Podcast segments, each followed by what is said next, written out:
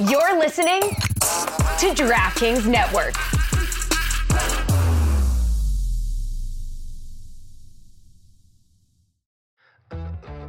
Attention, all Go Guns enthusiasts! Have you seen what Sarge has released recently? These new models and attachments are sure to excite you. Outfit your desk with these meticulously crafted gun models, guaranteed to exceed your expectations. We'll buy them back up to 100 days. Don't miss out on the opportunity to add these stunning pieces to your collection. Visit GoGuns.com now to see our new releases. Coming up on today's show, After what feels like a century, the ThomaHawk Show is back and knocking the rust off. we're going to talk Will Ferrell DJing at frat parties, the Natty Hackett Bowl heard around the world, and debate if it's time for Bill Belichick to hang up his hoodie. Plus, in honor of the late great Dick Butkus, we draft the best names in NFL history. All of this and much, much more on the Hall of Fame return of the ThomaHawk Show. Who are these guys?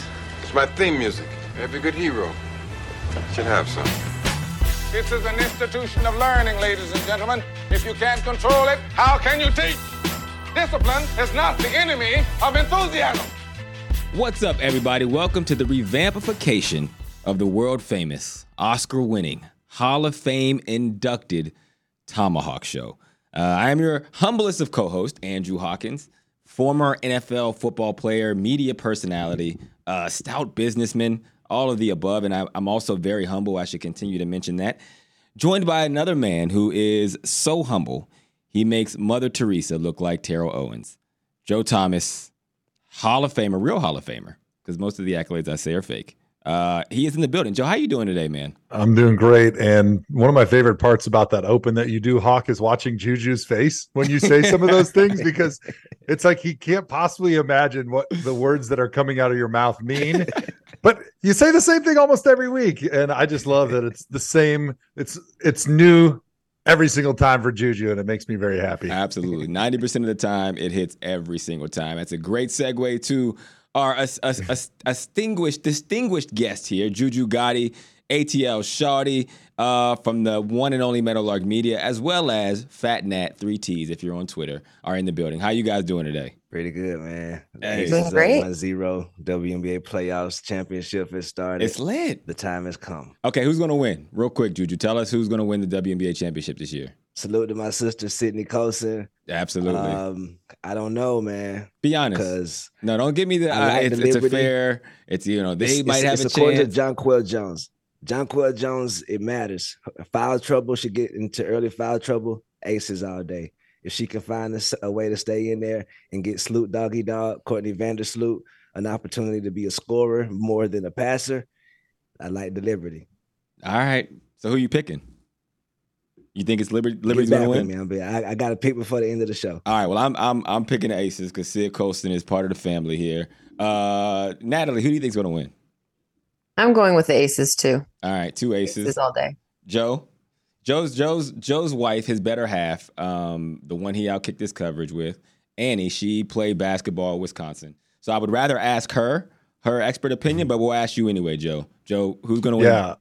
Oh man, you know me. I never miss a WNBA game. Um, in spite of my wife's uh, prolific basketball career at Wisconsin, uh, I don't follow it as closely as I should. However, I'm always going with the Aces. I love it. I, I think uh, they look really good under the basket, getting rebounds and scoring points, and I think that's a that's a formula for success in, uh, in any sport. Man, Scoring you- points and playing defense. You have a long, long future um, as a basketball analyst. The funny thing is, that's probably that's not be- that is way better than even your NBA analysis. Um, that's probably true. Joe's claim to fame is that LeBron James played him in an AAU game and made him turn to football. So, uh, all right, I got I got a question for you guys before we start to get into some of the uh, Tama headlines here. Does this make me a bad dad? All right, hmm. or tell me how I should have handled this situation. This is honesty hour. So my son, like I said, he's playing tackle football this year. He's here in South Florida where football does does not mess around here, right? So he's in a new area, new place. You know, he's he loves the game. He comes from, you know, he's a suburb kid. Uh, he's just a really nice dude. And now he's down here with the, you know, these boys have been playing tackle for a long time. So on the first day of practice, He's out there. The coaches are like, "Oh shoot, we, we got a little." It's like the, the age old uh, sports movie where the kid moves in from California and he got some skills that nobody expected. It, this is all lining up very much that same way. And so one of the kids on the team, who is probably a little threatened by the fact that he's coming in and, and coaches are oohing on over him, he gives him a, a "Where do we get the pads on, bitch?" Right? Mm. Oh, so baby. now, Oh now, my now dad, now dad's out of town. Dad's not here. You know what I'm saying? And dad, and to be honest, if I'm being completely honest, that was dad when he was 11. That was my move. you know what I'm saying? And so I get back, and my son is like, "Okay, this is what happened. I don't. How should I have handled it?" And I don't know if I if I gave the right advice because my advice was, you call him a bitch back. And you say, yeah, we will see. How about that? Right. And I don't know. My wife was kind of like, yeah, I don't think that's what you're supposed to do. So, Joe, how how should I have handled that? And was it the wrong way to go about it? So I actually think this was the right way to do it. Knowing Austin and knowing, like you said, what a nice kid he is. Uh-huh. I, I think it's just you trying to encourage him to come out of his shell a little bit and don't be afraid to push back a little bit. Yeah. Because I think that's an important trait to learn as you're growing up as a young boy and you're playing sports and stuff. Like somebody's going to try to pick on you and take advantage of the fact that you're nice. So you're just trying to encourage him to fight back a little bit. Maybe not like punch him in the mouth, but uh, you know, stand up for yourself a little bit. I think if you had a kid maybe like you were when you were a kid, that was probably the wrong reaction because you probably would do something stupid. Yeah. But I think with Austin, I think it's perfect. It's exactly how you should have handled it. Okay, all right. So that that makes me that makes me feel better because I was told that I shouldn't encourage my kids to stoop to the level of other people and that they probably have things going on in their home life and that you need to be compassionate and my and that wasn't that wasn't how I felt about the situation. I told him, "Hey, you let him know if he wants a problem, you want the same thing." Type of energy, right? Juju, what do you think, man? Juju, if we at ATL when Juju was growing up, and Juju, 11 year old Juju, somebody came, called you the B word out the blue. How do you handle it? Brother, I'm from a small town called Waycross, Georgia, where we have more cows than people. I live in Atlanta now. Salute to Waycross. I see y'all. Man, it was an important distinction Joe made though, because he knows your son. So he said, knowing him and knowing that he may need a stiff, like snap back. Okay, cool, I understand. But absolutely not, Hawk. Do not tell your children to be calling the B words back in my book, in my record book. I think you're totally across the line. I think you need to ask your son for forgiveness for giving him such horrible advice, because that thing might end up in the wrong place. Dude, I even beyond that, I was my that was like a step back from where I wanted to go. I wanted to be like, hey, when you get there tomorrow, don't ask no questions. Just hook off on them to start the practice, like the, like the jail mentality. Like you know, you get you, you get locked up, you got to go find the biggest person and just st- and just How hook off he? on him. He's eleven.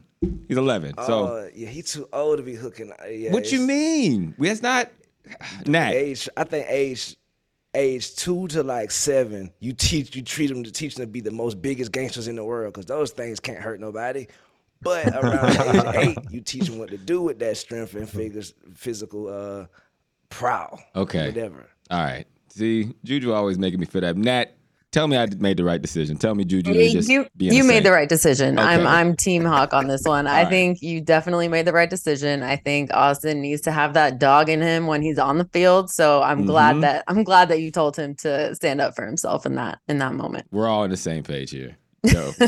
I, I can't wait till till Joe's son is in this, and I want to I want to see what his reaction is too, because I, I I don't think it'll be kumbaya. All right, so let's get into some top of headlines. Make sure you subscribe to the show wherever you listen. Also, check us out on the DraftKings Network Wednesdays at 4 p.m. Eastern. Number the headline number one: Will Ferrell. Did you guys see this? Will Ferrell was DJing a frat party at USC over the weekend. Um, and it made I was wondering, like, do any of these people even know who the hell Will Ferrell is nowadays? And if you were at a party where Will Ferrell was DJing, would you actually stay? Joe, the floor is yours. Yeah, uh, I would actually absolutely stay because I think it would be hilarious. I did see the video. It looked like a pretty sweet party. I mean, uh, you know, any college party when you're almost 40 is like a great one to sneak into that's pregame and like hang That out with the young creepy. people and feel that energy. Uh, and if you watch the video, I don't know if everybody really knew who Will Ferrell was and why he was DJing because apparently his son, I think, must go to the frat. So maybe they knew who he was. Maybe he'd hung out before, but they were playing it pretty cool. There weren't a ton of people that were trying to get like selfies with him. Everybody was just appreciating the music and the energy that he brought. Um, and so uh, originally I was like, well, maybe they didn't know who he was, but he was just recently in the Barbie movie. So Yeah. Oh yeah, true. I'm not the world's biggest Barbie movie fan. My kids are, and so I guarantee there's a lot of kids uh, at that frat party that loved the Barbie movie that knew who he was and thought it was really cool. But also, he's probably not as big of a star as he was when we were Yeah. younger. We were kids when he was like one of the biggest names in comedy. Yeah, I think it was probably more of our generation, which is why all the old people were like, "Oh, that's really cool." Will Ferrell's there, and all the young people were like, "Yeah, nah, we don't care." It sucks getting old, man, and it happens so fast. And like even by NFL standards, the first time a player like what? When was the first time a player said they they watched you growing up, Joe? That happened while you Uh, were in the league.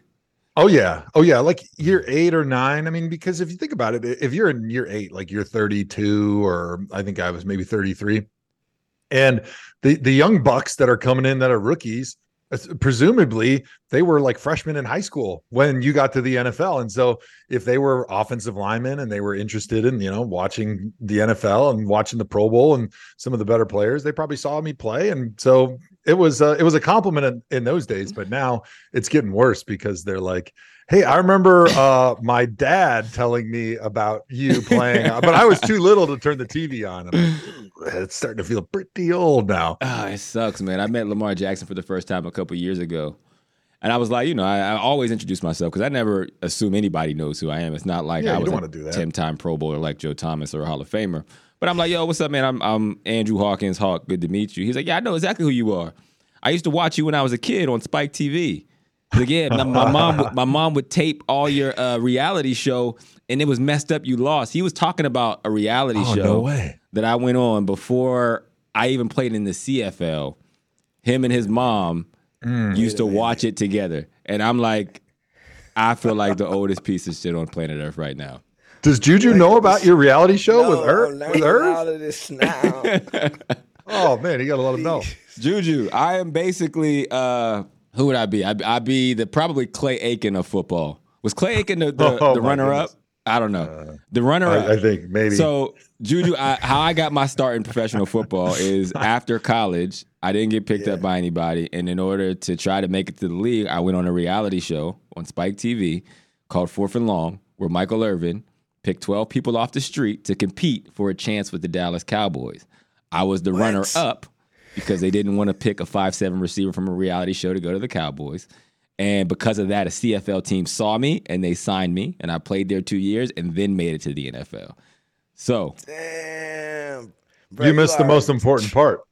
What? Juju, this was not like go to training camp, see who's the best. This was like they were trying to kill them. This was Navy SEAL training to see who would survive.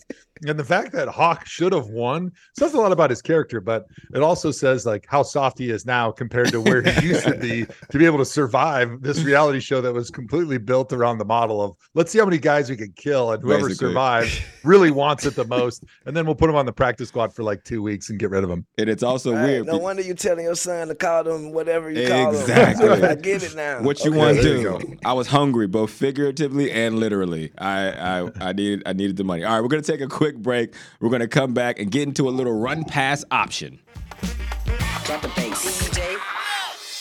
All right, welcome back to the ThomaHawk Show. Let's get into a segment we call Run Pass Option. On this segment, Joe and I read a topic, or actually, Natalie reads a topic for us, and she asked us if we want to run with it, talk about it, or pass on it and move on. We each get two 90 second timed opportunities to run with it and one 45 second opportunity to rebuttal a topic that the other ran with. A lot of rules there, and we hardly ever abide by them. Uh, but regardless, it's a lot of fun. So, Natalie, without further ado, get us started. All right, Hawk. First one. After completing 36 of 46 passes for 317 yards and three touchdowns in a 34 20 win over the Falcons, Ja'Marr Chase had three touchdowns on Sunday after coming into the week with zero and after letting the world know that he's always fucking open. Hawk, run or pass? Um, I'm gonna pass on this one. I do have a take, but I feel like uh, there's going to be other opportunities to go deeper. And I will actually kick it to Joe and give him an opportunity for an extra run if he would like to. Joe, you want to run with this one? Uh, not really. I mean, I, but here, here I'm going to talk about it real quick. Uh, I, I like what the Bengals finally did. You know, give the ball to Ja'Marr Chase, move Joe Burrow around, get some play action shots down the field, and you know they look like the same old Bengals. And so I give him a little bit of grace because Burrow was messed up at the beginning of the season and he did not practice at all in training camp. So uh, I'll pass. the worst pass ever. All right, Nat, what's next? Okay, Joe, this is for you. In the Natty Hackett Bowl, the Jets beat the Broncos 31 21 after Sean Payton spent all offseason letting the world know how bad of a coach Hackett was. Breece had a career performance, 177 yards rushing, including a 72 yard touchdown that changed the game. Players were seen saying, let's get this for Hack in the pregame warmups. And internet lip readers also said that Robert Saleh told Payton to stay humble in the postgame handshake. Run or pass. I'm going to run with this one. I love it because my son, he's seven. He's the most diehard football guy of all time right now. And it's so cool because every Sunday, what we do is we get home from church and we plant our butts on the couch and we watch all the football games together. And it's the only time that dude sits in the same spot for more than five minutes the whole week. and it's really special. But he asked me actually during this game, like, why are you cheering so hard for the Jets? Like, why do you care? Because we have fantasy players, but I don't have any of the guys that were really in this game. And I told him and I explained, like, this coach, uh, Sean Payton of the Broncos, really disrespected the offensive coordinator for the Jets in the offseason in a way that's unprofessional and that was unprovoked. Like, there was no reason that you had to become the head coach of the Broncos and immediately like shit on the coach that was there for a year or less than a year uh, because he already got his medicine. He got fired, he got booted out of town. Hmm And all it did was really raise the stakes for what you have to do with these same players. So it was it was a poor decision that was made by Sean Payton. But the fact that these Jets players coalesced around this, you know, win one for the Gipper, win one for Hackett type thing was so cool because everybody it seemed like hated the way that Sean Payton just disrespected this guy who had just previously gotten fired. And clearly the players on the Jets love him. And the fact that they smoked the Broncos ass and that Robert Saleh was able to just wipe Sean Payton's nose in it after the game made it all that much sweeter. And you could feel the passion going into this game, listening to the CJ Uzomah's pregame speech where I, I was ready to storm the beaches of Normandy after I heard that thing. I, I loved it. I'm going to rebuttal this one uh, because I love it for the same reasons, and I just want to voice that. My favorite part about this is how NFL players will use anything for motivation because it is so hard to care like more than what you already do. Everybody cares because you put the amount of work in, but you always need like that little extra humph. And to rally around Nathaniel Hackett for this was really cool, but ultimately, I do not think the players really cared. They just needed something to push them over the top. And it did. And they got the W. And ultimately, it made Sean Payton look even more stupid for saying those things in the offseason, Juju. I, I was so happy to see Sean Payton lose, and the way they lose is just so mwah. like dangerous, like Mr. Unlimited. More, bring it on every week. Must see TV, Denver Broncos every week. what uh, Joe said is beautiful. I wish I could get that on a T-shirt. Every word you said on a T-shirt. It's so unintentional. I mean, you don't you don't have to do that, bro. You didn't have to disrespect that man like that. That man is a he. Like, uh, like you said, they gave him his medicine. They fired him. They sent him off. They they. What else do you want from him? And then still throw dirt on his name after that. That was beneath everybody involved. So I'm happy to see them folks lose. Salute to Joe. Juju, the most, the least disrespectful person on planet Earth. Nat, what do we got next? All right, Hawk. The 76ers visited Deion Sanders in Boulder because for some reason that needed to happen. Coach Prime Coach Prime offered some advice on eliminating dysfunction and accountability, telling Joel Embiid specifically, a lot of folks duck that smoke. They just want to be Tarzan on paper. Run or pass. I'm gonna run with it, uh, and not about anything Deion said, because I believe Deion anything he says. But to the part where who asked for this, that is my favorite part of sports too. Uh, because what is Deion telling the the, the Philadelphia 76ers that's going to get him over the hump? Like when we were at the Browns uh, together, Joe and I, they would always bring people into practice. Or there was one specifically, Stipe, who is my guy. He is a UFC fighter. Um, and we were really excited to see him. But Stipe was so nervous he could, he could barely talk. But nobody would laugh or think about it because he can kick our ass. You know what I'm saying? but it was one of those moments where it was like, yeah, I guess it's more than anything. It's just cool to meet people. Rather than the actual message. There's another motivational part of my time with the Browns where Eric Thomas, who was one of literally the best motivational speakers on the planet. I'm sure I'm sure you've seen or heard the viral videos around him. Well, he came in one week early in 2016 season. And it was such a good speech, man. And we were like, damn, that's really dope. And so they were like, we're going to bring him in every week. So ET was coming every week motivating us, right? And it will work because he's, again, he's just super dope. But we were losing every single week. And so I really feel like after like week five or six, ET stopped coming. And I think my my theory is that ET was like, yo, this is bad for my brand. I can't be motivating you every week, and you guys still go out there and lose. And so he he just completely stopped showing up after that. uh, my only rebuttal here to that one, Hawk, is um, if you're going to give a rousing pregame speech, and I know Hawk, you get invited back to Toledo all the time, and they pay you millions of bucks to give the pregame speech. Don't make it so complex and confusing that everyone has to write it down and then read it over three or four different times to figure out what the hell you're talking about. Because it took me reading that quote. A lot of folks duck that smoke. They just want to be Tarzan on paper, like four times before I actually kind of understood what he was trying to say. And to your first point, like they're professional basketball players. They probably don't even really get all that excited to go play because it's so routine for them. Uh, and so they probably just wanted to meet Deion. And really, whatever he had to say really didn't matter. Joe has no idea what duck that smoke means, and most of the players on the Sixers had no idea who Tarzan was. It is quite. we need a perfect team. Yeah, we need you guys to be perfect. All right, Nat, what's next? Okay, Joe. After losing 17 10 to the Steelers, the Ravens went from seizing control of the AFC North, according to ESPN, they had over an 80% projected favorite, to falling into first place tie with Pittsburgh. After coming into the season projected to finish last, the Steelers are now the best team in the AFC North. Runner pass. Yeah, I'll run that one. And actually, it's the opposite. I'm glad you asked that because the Steelers are the worst team in the AFC North. Yeah, they have a great defense, but their offense still stinks. And if it weren't for Baltimore just giving them the game, they would have lost that game too. The Browns should have beat them, except for an unbelievable number of self-inflicted wounds and turnovers and the ref stealing the game at the end of that game uh, and now that the bengals are playing good football again really it's pretty clear to me that the steelers are the worst team in the afc north I, am going to rebuttal, but I'm going to let you rebuttal your own thing, Joe, mm. because Ooh. you're saying the Steelers are the worst, and the Browns lost because of self inflicted wounds. The Ravens lost because of self inflicted wounds.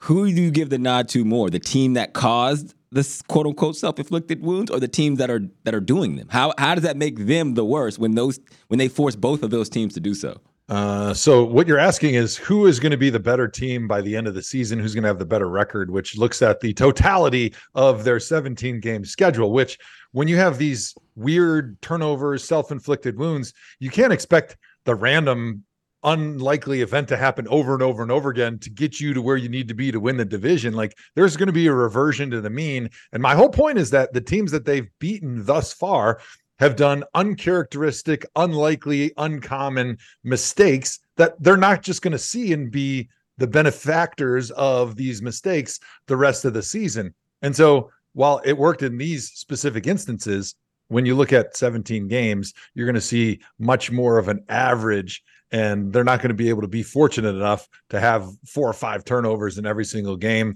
and have these easy field positions because they're often still can't run the ball, they can't protect the quarterback, and they can't throw the ball down the field except for uh, back shoulder fades to George Pickens. Yeah, I can't. It's hard to argue, but I can I can definitely hear all your Steeler bias coming through in every bit of your take. Nat, what do we got next? I was gonna say the same thing. I hear the bias too. Hog, Hog, you're next. We have Jalen Hurts. He became the fourth player in NFL history with 50 pass touchdowns, 25 rush TDs in his first 50 NFL games, joining Daunte Culpepper, Cam Newton, and Josh Allen. Oh, run or pass? I am going to run with it because the reason why I'm running with this one is the backing into weird stat milestones.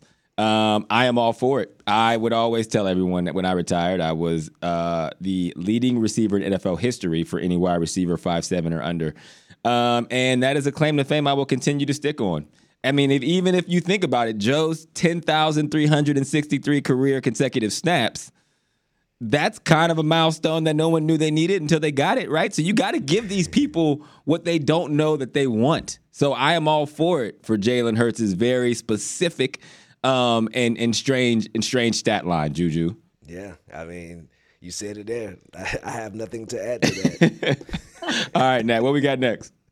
All right, Joe. Last week, the Bills took down the red hot Miami Dolphins. This week, they lost 25 20 to Trevor Lawrence and the Jaguars, leaving everyone wondering where exactly they fit as it pertains to the NFL's best teams.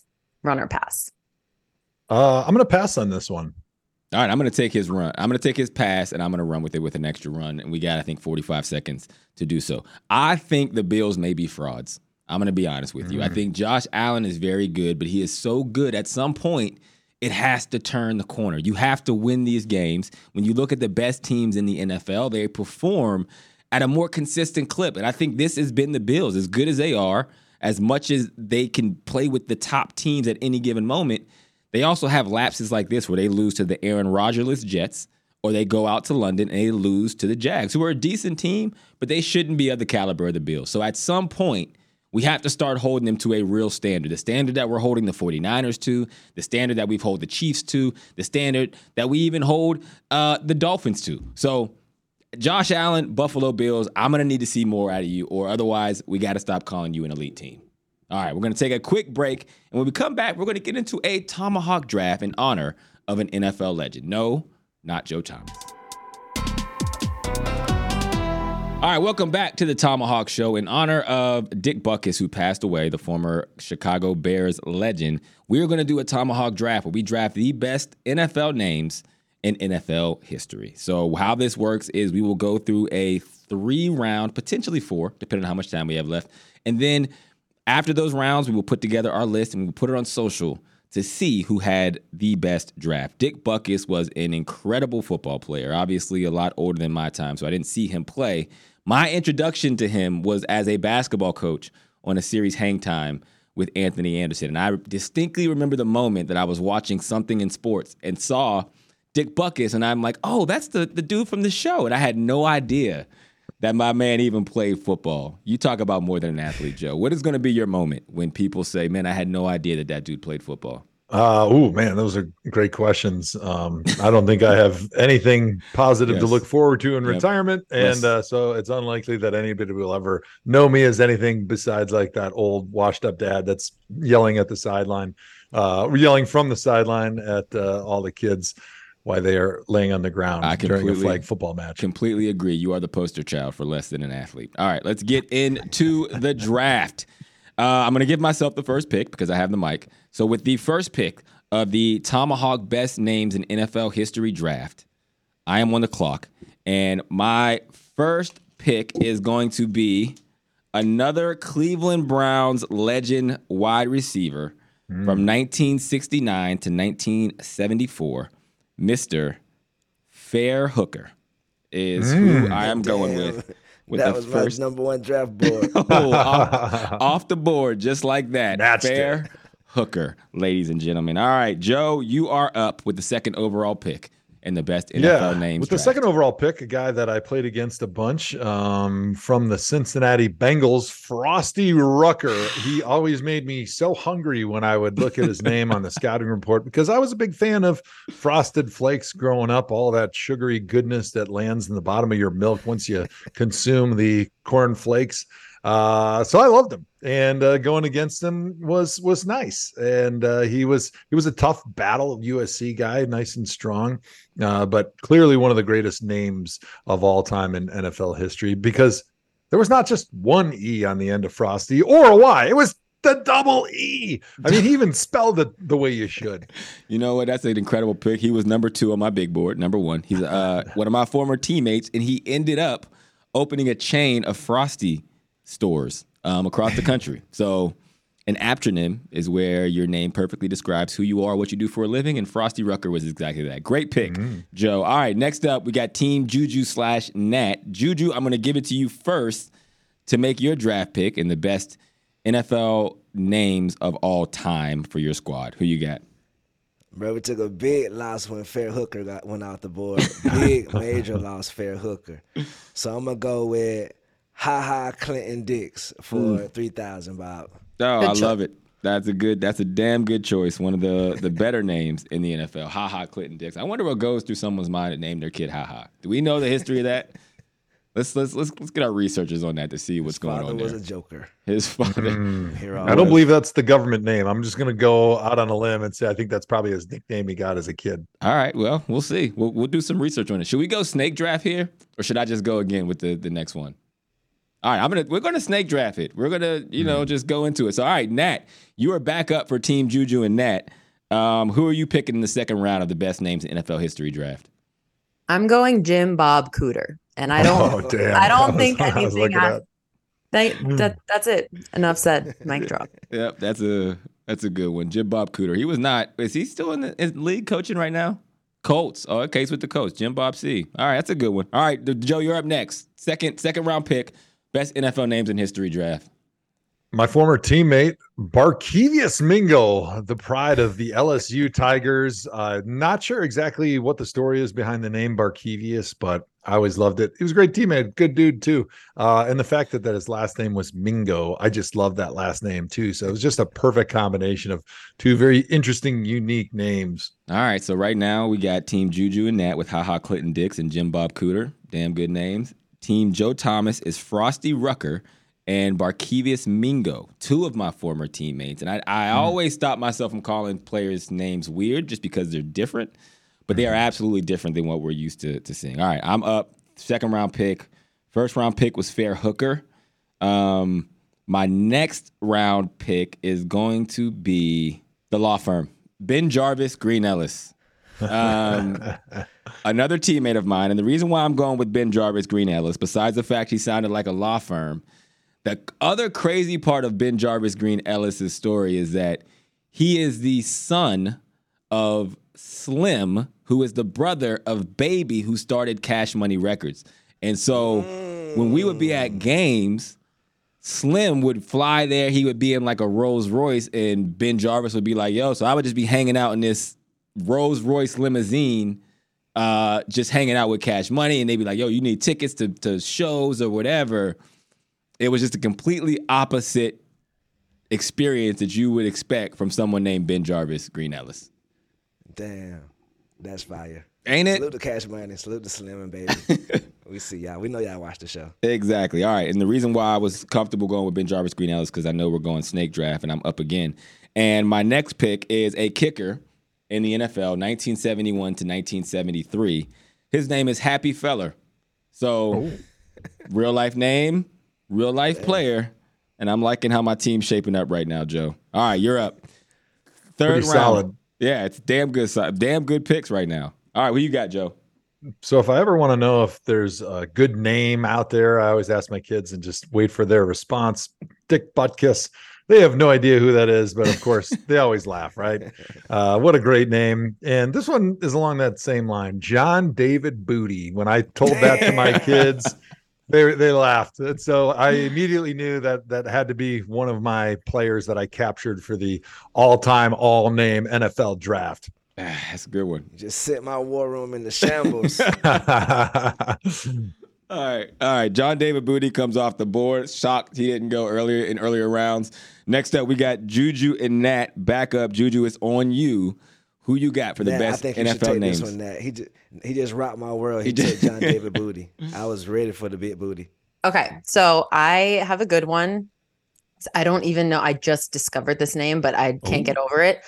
Buzz Nutter.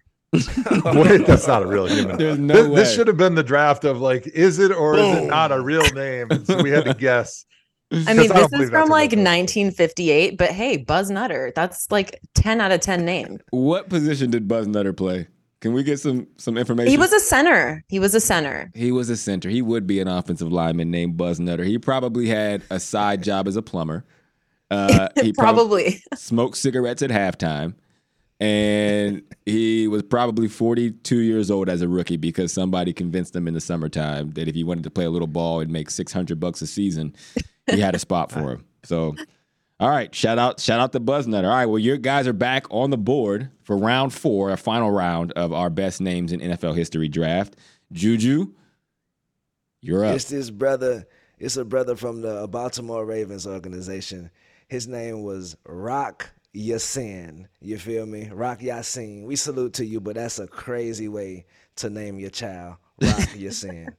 Rock Ya-Sin involved. comes off the board. You probably could have got him in free agency. I'm be honest with you, Juju, but we'll allow it. Bro, he, he sent me in shambles when he took booty out the board. you did. You scrambled, riding bro. on booty. You scrambled. This is a very immature segment. Uh, Joe, you're up next. Uh, last pick of the best NFL names in history draft. Who do you got?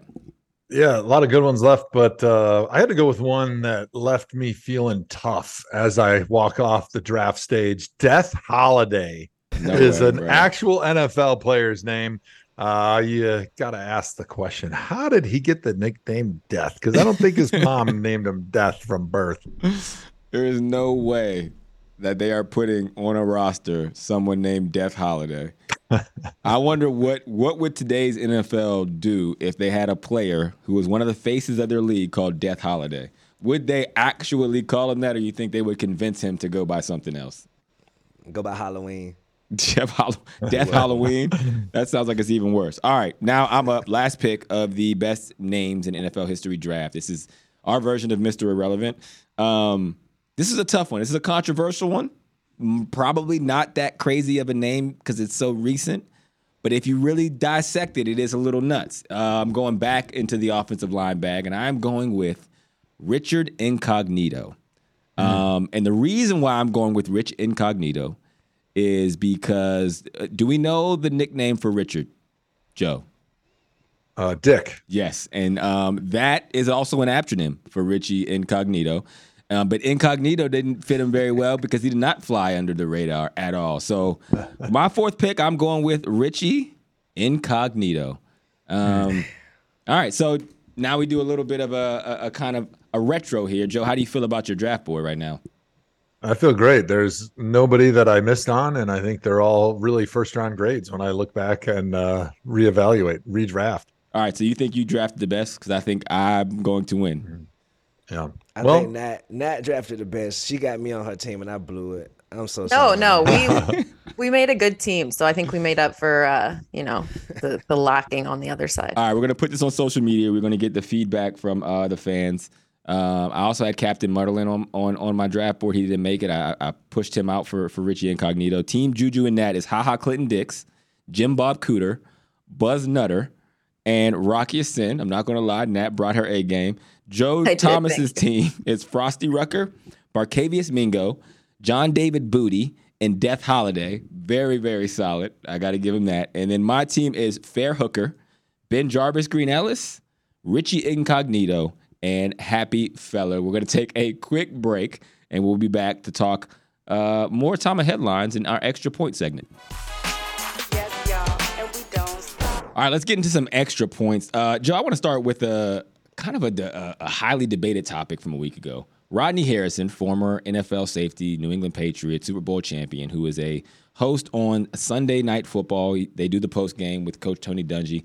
He had Chris Jones on after the Jets played the Chiefs, and people were upset with his line of questioning because he was trying to kind of bait Chris Jones into saying how bad that they thought Zach Wilson was. And he said if he watched him on film, he'd be like, you got to be thinking this guy is garbage. And that sent everybody into a firestorm. And so I'm going to ask you, as a former player, um, what were your initial reactions to how Rodney Harrison chose his words, but also the uproar that happened afterwards?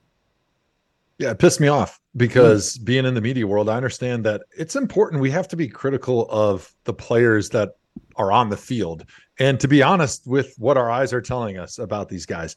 But I think it's important to not let it get personal where Mhm. you're now attacking the person instead of the performance of what they're doing on the field. And it just felt so personal for Rodney Harrison to call another man garbage. Yeah. And it seems so unnecessary. Like you can talk about his performance as a quarterback.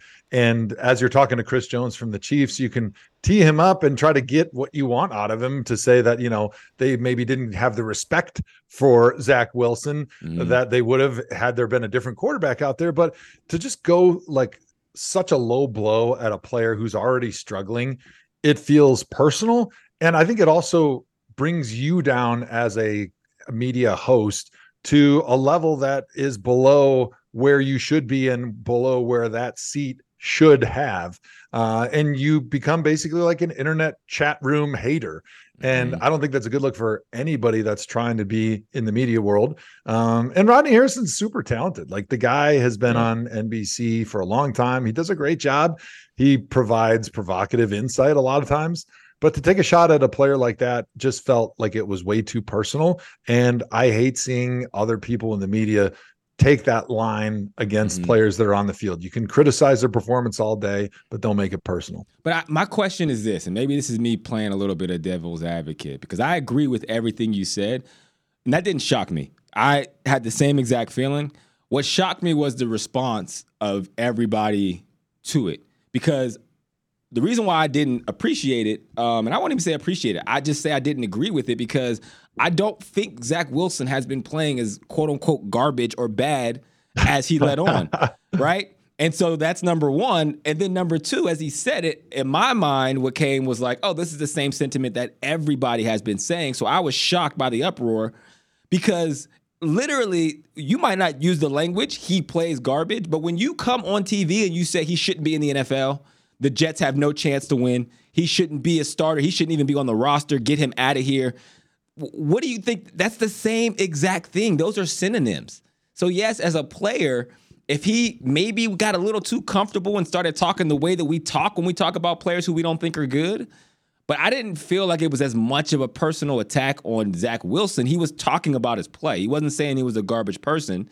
But if that's his opinion of a quarterback, I don't think it was that different than what everybody else had been saying about Zach Wilson to that point. I still think that was wrong because I don't think he was playing as bad as people were letting on. Who do you want to rebuttal that? You.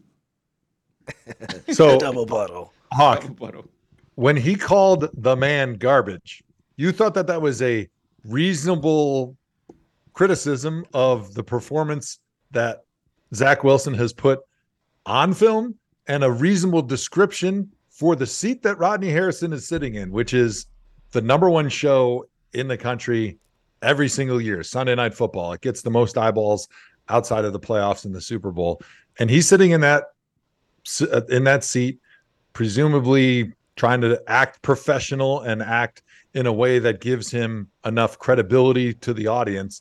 And he starts talking like he's in the locker room. And I get it. He didn't say like, I hate him and his girlfriend and his, you know, family's ugly or something like that.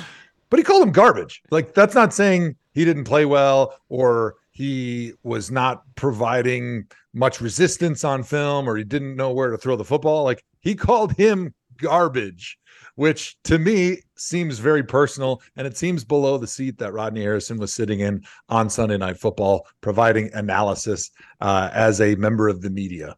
I, I I feel you. And if I am an executive at NBC, I am sitting him down. I am sending a strongly worded email. We are having a meeting, and I'm saying this is why you can't do that. Even if you think that you are using the language that a player uses to coerce somebody into something, you cannot do it. And even beyond that, my problem with it was that Zach Wilson played really good that game. So not only do I not think he played that, do I not think he played garbage coming in? I think his blame was way overstated. You don't make that uh, assertion after he's just played literally the game of his career. That's where it felt personal, is the timing of it. My thing, Joe, is that I was surprised that everybody was so up in arms about it because have we not been listening to what everybody else has been saying about the dude? Now I get the word garbage is a, you know in in those circles and it seems harder than what it is, but Joe, that's what we call players when we don't think they're very good. Is it truly Yeah. mean they're garbage or they're not talented? No. Does it truly mean they're trash? Absolutely not. But he I felt like he was talking in the words of trying to put himself in the players' you know, lingo of like again trying to relate to a guy. You know how we have these interviews and the player comes on and we try to put ourselves back into the locker room talk to get them comfortable into speaking a certain way. I think he was wrong for it. I think his assessment of it was wrong. I think his timing was wrong. I would never use it, but I was more shocked at the uproar afterwards. Two things. Uh, one, Chris Jones was trying to basically give credit to Zach Wilson during that interview. If you watch the whole thing, Mhm. he was saying, "No, like we we had a lot of respect for him to come in," and so the fact that Rodney Harrison didn't get what he wanted from Chris Jones initially is fine. Like sometimes that happens in the media. Like he's a professional. Chris Jones is not going to just go and slam his opponent. But if you're going to come back at him, you need to come from a different perspective to be able to maybe try to get a different idea out of Chris Jones and maybe allow him to admit, like, you know what, we felt like there was some things we could take advantage of. And maybe that's what you get. And that's the soundbite you were looking for. But he came back with, like, no, he's garbage. I know you think he's garbage. Instead of allowing Chris to enunciate what he feels about Right. Zach Wilson and what he felt about the situation. Like he was throwing his own opinion onto Chris Jones and trying to claim that that was Chris Jones's opinion. Yeah. So I didn't like that part of it. Bad journalism. Um, but I also didn't like the fact that when you have that platform of Sunday Night Football and you're there in post game, like there's certain things you can and can't say. There's certain words you can and can't say. You obviously can't swear. You can't use extremely derogatory terms. And I think when you're calling a player garbage in that setting, it's different than being on a podcast or it's mm. different than being on a local radio show and saying somebody's garbage. Like there's a professionalism that I think you need to conduct yourself with when you're conducting a post game interview that's being watched by probably the majority of people that watch the game that are still tuned in. Um, and you're sitting in that seat, you need to conduct yourself and use words that are more respectful of the game of football and of all the people that just went out there and risked life and limb going out and trying to play a game of football to entertain all of us peasants at home. I love it. Tell them, Joe. That was you. You, you were preaching right there, Joe. I got to I got to give you some love on that one. You, you definitely sat me in my place. Juju, I, I know you agree that you know there's never any room for disrespect. As a matter of fact, Juju, I, I'm going to go out on a limb and say that you think that on a football field, people should keep them hands to themselves. Am I right? I ain't gonna go that far. I'm gonna just say like Joe, echo his sentiment, man. Respect the platform, brother. Like it's a difference between where you at and where Pat McAfee them at, and where the Mm-hmm. different platforms we have for each other. So respect your platform, respect your audience, and use your words carefully. That's all. That's all it Salute to is. Joe, man. I, that's the man right there. Joe, Ah, you got it going man. on, brother. You know what? I got you, Juju. I don't come here for this crap. All right. Speaking of respecting your audience, Bill Belichick's Patriots are one and four. Mac Jones has been benched in back-to-back weeks, and it really feels like they don't know which way is up. So, Joe, I'm going to ask you: Is this Bill Belichick uh, being as clever as we remember him being, and putting his team in position to get Caleb Williams so he can restart his dynasty? Or is it time for Bill Belichick to hang up the cleats, pass the sticks, whatever, you know, metaphor you want to use? Is it is his time past him, Joe? yeah, Bill Belichick always is doing whatever he can to gain any advantage. And I would never put it above him to tank or below him to tank, well, however you want to look at it, because he's willing to do anything it takes to win, like going back to Spygate and all the different scandals that they've been involved in since he's been in the NFL. But Bill Belichick's 71 years old. I, I really don't know how much longer he wants to coach football. It doesn't seem like he's having a lot of fun out there right now. Not that he ever really I was going to say, when did he of joy like on the he sidelines. but, but I can imagine in private moments, like when Tom Brady was your quarterback and you put put together a good game plan, and then all of a sudden you have this superhuman that goes out and executes it perfectly every single week. Like that was probably a lot of fun, and that became the expectation. And all of a sudden now you got Mac Jones, who's a smart quarterback, but clearly doesn't have Tom Brady skill sets. Like you feel like you're putting him in position to succeed, and now you're one and four, and you stink. So I imagine he's probably not having a lot of fun, and I wonder what he's thinking about. Should he be doing in you know the last few decades of his his life? Not saying that he's not going to make it beyond ninety because he's seventy one years old right now, but the guy actually has a lot of interest uh, outside of football. He's a humongous sports fan, including the game of lacrosse. He's a big like military history buff. He loves boating and fishing. So I, I just feel like he's probably not tanking for Caleb Williams right now because he's he's going to be 72 when Caleb will be a rookie and you have to assume that once you get a rookie there's still going to be a learning curve as good as Caleb Williams is so maybe when you're 75 he's ready to roll and at that point I don't know I, I feel like Bill Belichick is going to shock all of us and he's going to walk away when all of us least expect it and it well, maybe now we expect it. I was they- they say, think this I- year, but I was gonna say maybe he'll just do it like middle of the season and be like, "Nope, I'm going. You'll never see me again. I'm gonna go be a lacrosse coach somewhere at like some D3 school." Yeah, see, that, that's my thing. Is like to your point about least expected. I feel like we all expect it now because your head coach or your GM, which he kind of wears both hats, is supposed to put your team in a position to win a Super Bowl. And the question becomes is he the best option for the New England Patriots to win a Super Bowl based on what we've seen of the New England Patriots post a Tom Brady era? And that's the biggest question. It may be time for him to hang his hoodie up in the rafters because they cannot figure it out offensively. And the defense is playing well.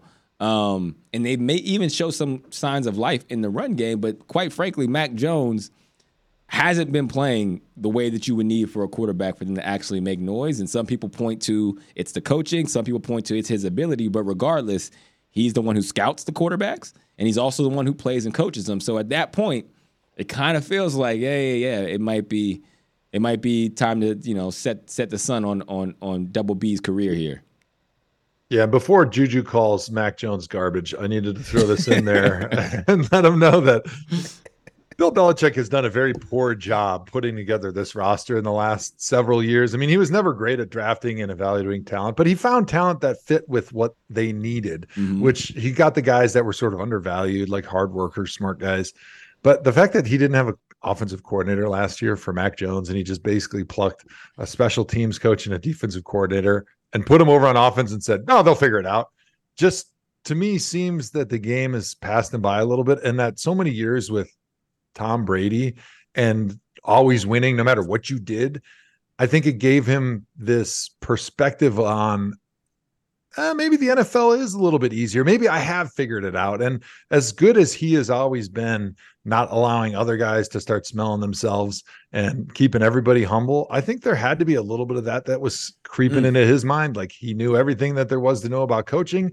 And as long as he was teaching those guys that were going to be the offensive coordinators, uh, what to do, they were going to be fine coaching up Mac Jones, and it proved to be a big no no. And he regressed. Mac Jones is the he. Uh, he regressed in the season with those two guys who are not offensive minds as his offensive coordinator, and he has not been able to pull himself out of that slump that I think was really self inflicted by who Belichick put in charge of the offense last season. Well, humble pie will put anything in perspective. And it sounds like he has been listening to the humblest co host of all time here on the ThomaHawk Show. That does it for this episode of ThomaHawk. We appreciate you guys joining us again. Shout out to my dog, Joe Thomas. Shout out to Juju Gotti. And shout out to Phatt Nat. Until next time, Joe, take us out. Joe Hawk yourself.